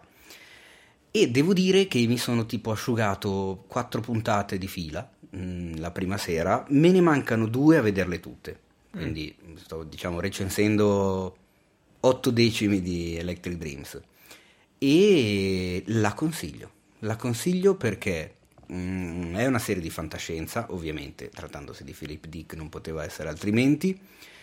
È affascinante, i racconti, non, diciamo che gli episodi non è che mi abbiano tutti eh, fatto impazzire, ma la maggior parte mi è piaciuta molto. Eh, ricorda molto a, ai confini della realtà. Oggi diremmo è un po' Black Mirror, che poi in realtà è il contrario, perché Vabbè, certo. è Black Mirror che arriva dopo Electric Dreams. Però Black Mirror ha, ha, rilanciato le serie antologiche, ah, esattamente. Tanto, sì, da, sì, sì, tanto, da, portare al nuovo Ai confini della realtà, della realtà che uscirà a breve, no? In realtà negli Stati Uniti è già uscito già su uscito, CBS sì. Mm. Live e non si sa Spera bene quando arrivi da noi, io non vedo l'ora sinceramente, presentato da Jordan Peele. E Electric Dreams davvero notevole, eh, è, uno, è, la fantascienza di Dick, quindi comunque è la fantascienza che, che ti fa rif- del cazzo. No, la fantascienza che ti, che ti, fa riflettere, la fantascienza che ti, che ti stupisce, ti atterrisce, ti spaventa, ma ti affascina allo stesso tempo. Eh, le storie sono veramente le, le, le, più varie, cioè quella ambientata tra cento anni, quella ambientata tra mille e quella ambientata oggi.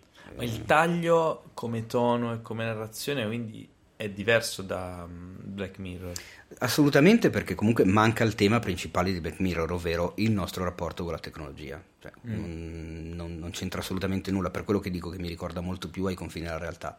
Mm, cioè, sono piccoli, piccoli, sono dei mediometraggi perché alla fine le puntate mi sembra che durino 48-50 minuti.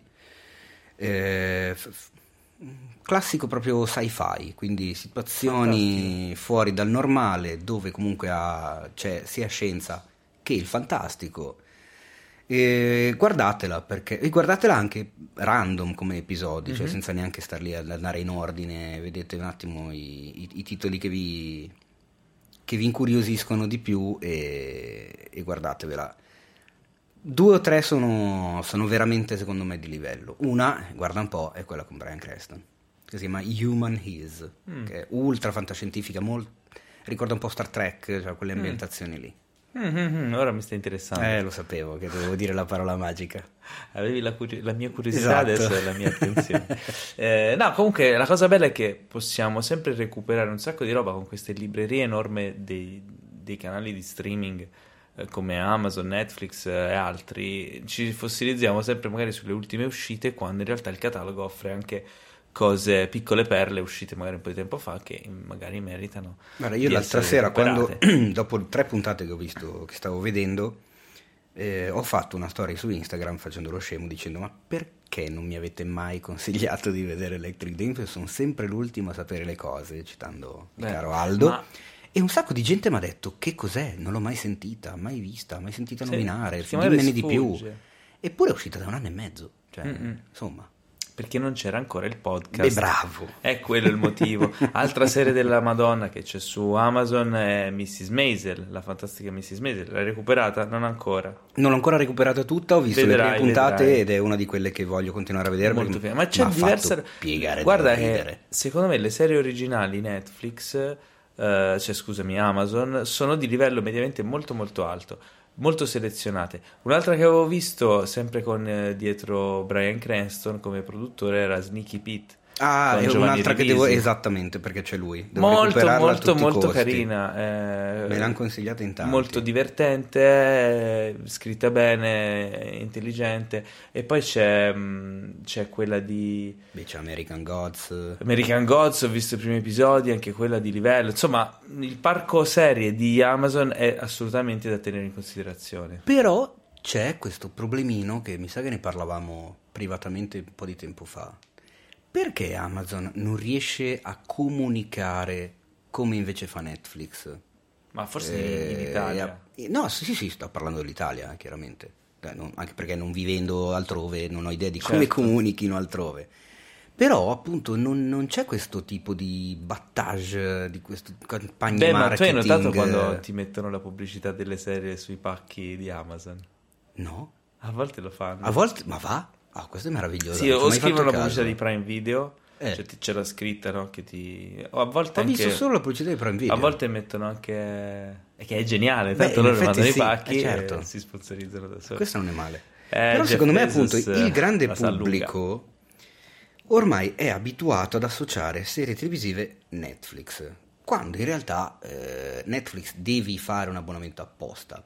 Amazon Prime Video è, in- è compreso nel servizio Prime, che magari Sì. uno fa, paga un tot all'anno per Sì, avere sì. i pacchi un po' Io, prima degli mm, altri. Sono anni che ho, molto prima de- de- di Prime Video che ho l'abbonamento, cioè a Prime, quindi anch'io, per me esatto. come... Cioè io la vivo come se fosse gratis. Eh sì, per forza, anch'io la vivo in quel modo lì, però Amazon non mi sembra che riesca o che sfrutti la, la cosa, il proprio catalogo, le proprie disponibilità economiche, perché c'ha un tantinello di soldi in più di Eh. Netflix, Amazon, sai com'è? Come si vede dal trailer di Ecco. The Boys, che E- appunto è budget strana illimitati. cosa. Secondo me dovrebbero, cacchio, spingere un po' di più. Ma- Perché mm, se, se una serie come Electric Dreams fosse stata su Netflix, Paolo, ne avremmo parlato tutti. Sarebbe stata sulla bocca di tutti, avremmo visto cartelloni, meme, pubblicità, campagne marketing, eh, cose. Invece no, è su Prime e la conoscono in pochi. Ed è strana sta cosa, secondo me. so. Gran merito a Sicuramente avranno qualche Netflix eh, strategia. in questo. Sicuramente avranno qualche strategia in mente perché Amazon non lascia niente al caso, ma staremo a vedere. Parliamo del- dell'ultima recensione di questa puntata e dell'ultimo film della saga degli X-Men targata Fox, Ex Disney, cioè Fo- Fox pre-Disney. pre-Disney. Ehm, X-Men, tra l'altro, che nel 2000 ha lanciato questa rinascita eh, col primo film di Brian Singer, rinascita de- del genere supereroistico, anzi, nascita del successo del genere supereroistico che ormai ci ha invaso totalmente.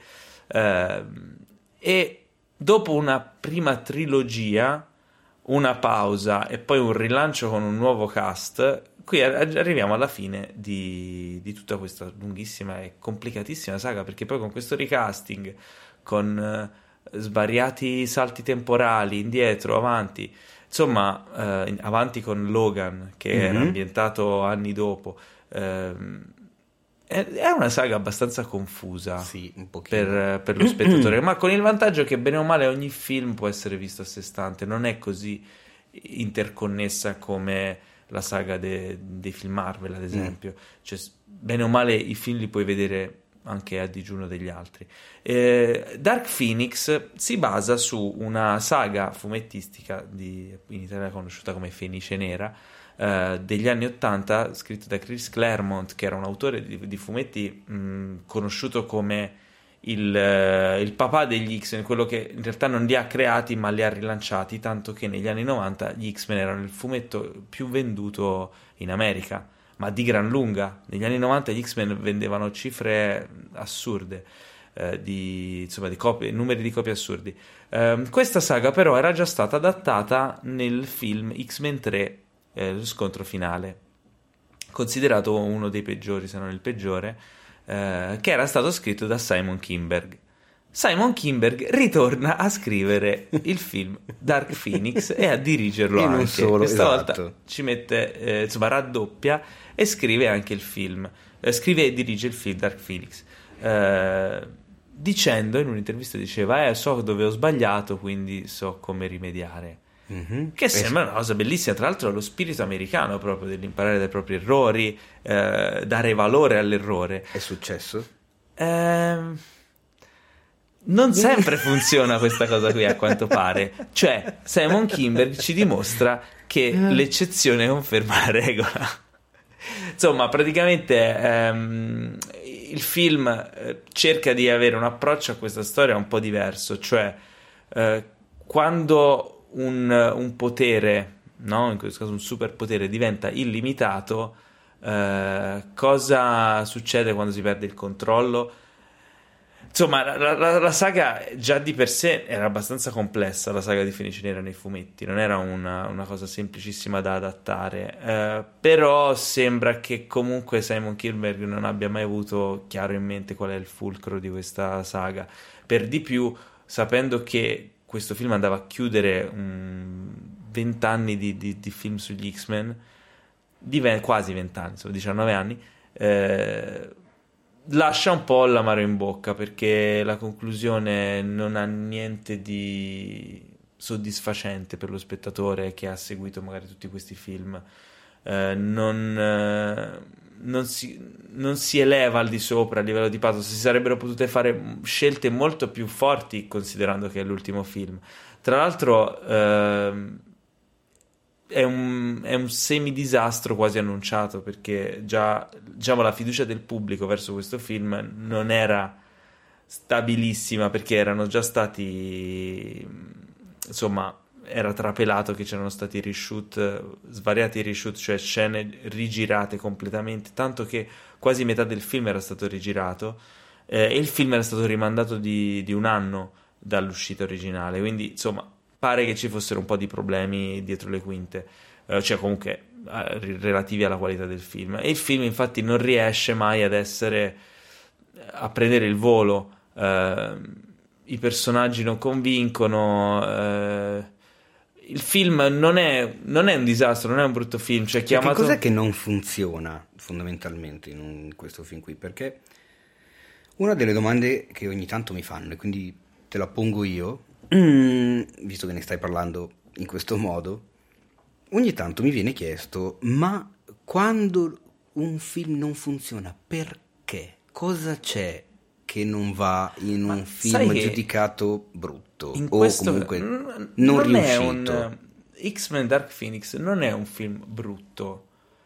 È un film che non riesce a essere bello. che bella come. è un film per cui di base tu devi avere un'aspettativa di un certo tipo perché va a concludere una saga, perché mh, prende mh, vita da una, insomma, da una, storia molto famosa e apprezzata, eh, ha comunque dei personaggi a cui siamo affezionati. Eh, non è un disastro come Apocalypse, il film precedente che era, mm. non mi vergogno a dire, era al limite dell'inguardabile, ma eh, tutto cioè, è un film che cerca di essere drammatico, è un film che cerca di essere dark, come dice il titolo, ma di cui poi eh, di tutto quello che succede, anche dei momenti più drammatici, non, eh, se non per un paio di momenti molto belli che ci sono, perché com- come dicevo anche tempo fa, anche il film più brutto può avere dei momenti certo. validi che ti rimangono in mente. E qui ci sono, ce ne sono due in particolare. C'è una scena iniziale molto drammatica e bella di una, di una missione pericolosissima che loro vanno a fare che dà il via a tutta la vicenda, molto bella, ma il, um, il, il livello di tensione e di uh, preoccupazione che hai nei confronti dei personaggi non diventa mai elevato, non riesce mai a creare questa empatia. E, e probabilmente uno dei motivi è anche il personaggio di, di Jean Grey, interpretato da Sophie Turner, che non riesce mai a essere credibile al 100%. Non mm. è detto che sia per colpa sua, ma magari per col- come è scritta o per il tipo di personaggio che risulta completamente non empatico. Eh, tutta una serie di motivi che fa un po' crollare tutto su se stesso e che quando arrivi al finale sei quasi lì per aspettare insomma che finisca il film. Non... E mi dispiace moltissimo perché da fan degli X-Men... Ah, intanto non, non, sconsiglio di vederlo a chi è fan degli X-Men perché comunque, come dicevo, ci sono dei bei momenti e personaggi eh, come Magneto, eh, tra l'altro Fassbender forse riesce a essere quello più convincente di tutto il film. Beh, stiamo comunque parlando di Fassbender. È eh, bravissimo, cioè. ma anche il personaggio ha i suoi momenti, sono belli. I, I, momenti più belli sono i suoi, devo dire la verità, i momenti più belli sono i suoi.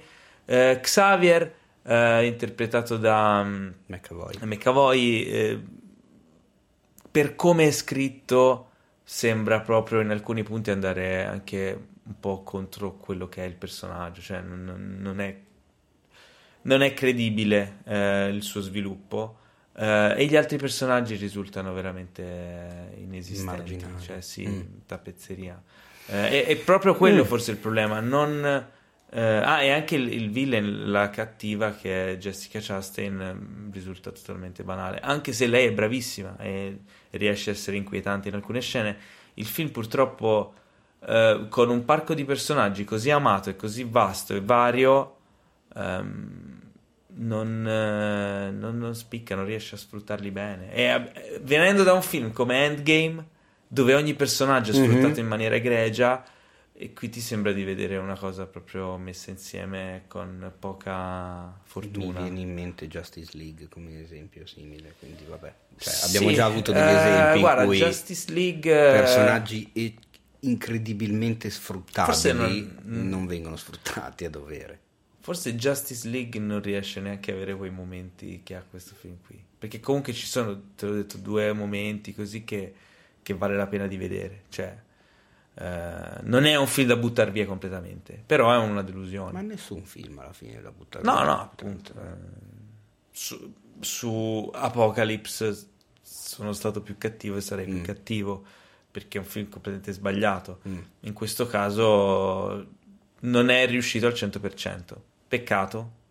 Eh, tra l'altro, gli X-Men Chissà diamo il congedo. Sì, diamo il congedo a questi personaggi, credo per un bel po'. Eh sì. Perché, ma giustamente, giustamente, eh, piuttosto mi riguarderò volentieri Logan, mi riguarderò volentieri eh, X-Men l'inizio, che per me è un- probabilmente il più bello della saga insieme a Logan, e anche Giorni di un futuro passato Mhm. mi era piaciuto abbastanza.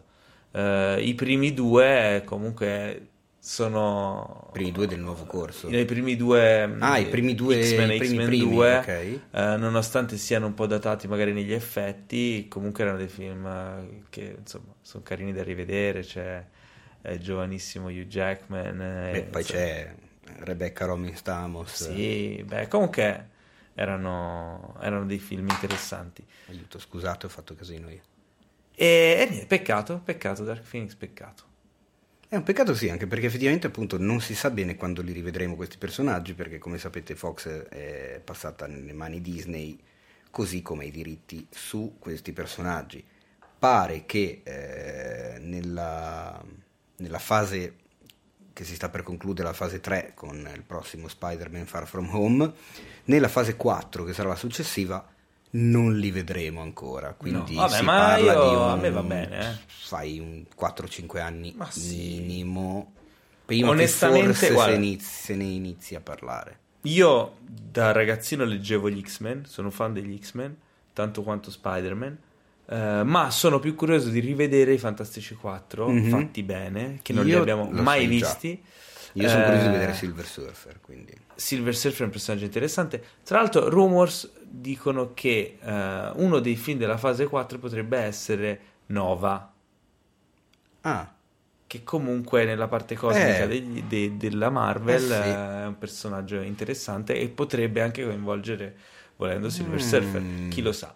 Però della fase 4 non si sa ancora mm, praticamente, nulla, no, sì, si sa, si non si sa picchia- qual è il film che uscirà dopo Spider-Man. Si sapicchia qualche titolo, però si conoscono gli slot che hanno occupato, ma secondo me per un po' un Ricordiamo... mesetto c'è... Eh no, c'è il Comic Con di San Diego. Ma secondo me non lo dicono lì. Secondo me lo dicono alla Disney Celebration. O al fanno Disney tutto in casa, sì. al D23, non alla Disney O Celebration. al Disney, il D23, oppure al Comic Con, si saprà qualcosa. Secondo me lo vogliono, vogliono fare le robe in casa loro. Beh, il Comic Con è il Comic Con, eh? Però il Comic Con è il Comic Con. Quando è il Comic Con di San Diego? Eh, credo che sia inizio agosto. Inizio agosto. Bisognerebbe andare a vedere quando è il D23, che non me lo ricordo, ma mi sembra che sia È dopo. fine agosto, sì. Ecco, e quindi allora forse sì. Anche perché poi diventa tardi.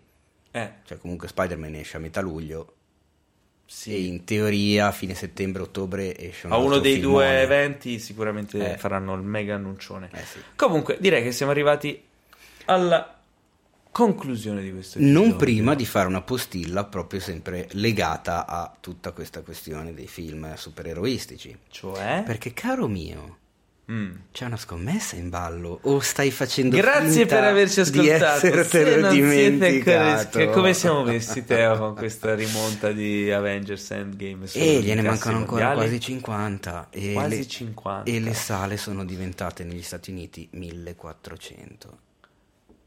Beh, però fa circa mezzo milione al giorno, ha fatto anzi nell'ultima settimana circa mezzo milione al giorno, ormai siamo al lumicino. Erano 4.600 le sale, adesso sono 1.400. io scommetto che prima di Avengers 4, che Mhm. potrebbe chiamarsi The New Avengers, sapevi Mhm. questo? The New Avengers? Potrebbe, voci di corridoio. Oppure The Dark Avengers, se chiamano sempre quello che ha fatto Sì, pare che ne faranno due, The Dark New Avengers Knight, e Dark, Dark, Avengers. Eh, pare che. Pare che? Cioè no pare che, Lo probabilmente rimetteranno in sala anche Endgame Ma è ovvio, War, ma è ovvio. rosicchieranno ancora Ma qualche sì, ma io sto parlando e- di questa tenitura, tra l'altro nella classifica domestica, cioè che fa ridere. Però aspetta, Nella classifica del territorio statunitense Capito? è a ben 100 milioni da Star Wars 7, quindi mi spiace ma Endgame proprio non riesce a fare record. Cioè Ma sì, no. l'ha fatto come record dell'esordio, No, però mi sono reso conto che magari prima di Avatar 2 rimettono in sala anche Avatar 1. sarebbe divertente se Li mettono insieme. no, se esce eh, riesce Endgame, lo sorpassa per poi ritirare fuori Avatar che gli fa piu e lo ripassa un'altra volta. Non lo so quanto incasserebbe Avatar se Sai che anche io ho dei dubbi. Non lo so, vediamo. Eh, Vediamo. Che poi a noi eh, chi se A ne frega, ci cioè, frega? ma no, a noi non ce ne frega niente, non ci cambia per niente la vita, però Però, ripeto, eh, a me è, sempre piaciuta sta cosa di Eh, seguire i record in quanto record. Eh? E quindi, O no? grazie per averci ascoltato. Se non siete ancora iscritti, vi preghiamo di farlo e di lasciare una bella recensione a 5 stelle per aiutarci a diffondere il nostro magnifico podcast. Recensione che potete lasciare su Apple Podcast oppure dove vi pare. Ma sì. Alcuni dicono di aver trovato delle recensioni scritte su degli antichi manoscritti Mm. in un bagno di un autogrill. Nel bagno di autogrill. No, io volevo fare un annuncio serio per po- pochi secondi, se- semi-serio. Allora, mi è stata mandata su, sulle Insta- su- su Instagram in direct la foto di una banconota da 5 euro con scritto Ascoltate Cinefets Podcast perché noi qualche puntata fa avevamo detto questo come battuta. Non fatelo. Perché no? Ma perché no? Ma fa Cioè, del male a qualcuno? No, è che non, non si può scrivere sui soldi. È vietato? Eh sì. Allora, noi non ve lo Eh. stiamo dicendo di fare. Al limite scrivetelo sulle monetine da 2 euro. Ecco, no, per- più che altro è preoccupante perché non- cioè, noi non è che possiamo dire le, le scemenze e, e poi voi le fate veramente. Io comincio ad aver paura di questa cosa, di questo nostro piccolo potere pericolosissimo, perché adesso mi è arrivata la foto dei 5 euro.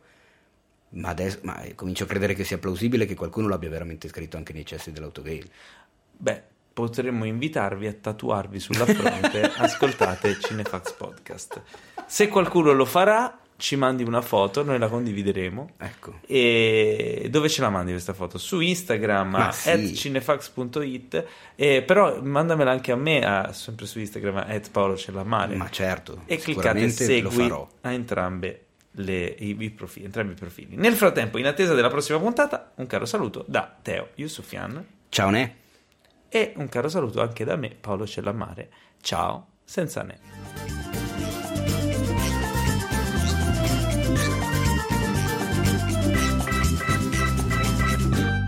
Questo podcast è stato presentato da The Best Blend,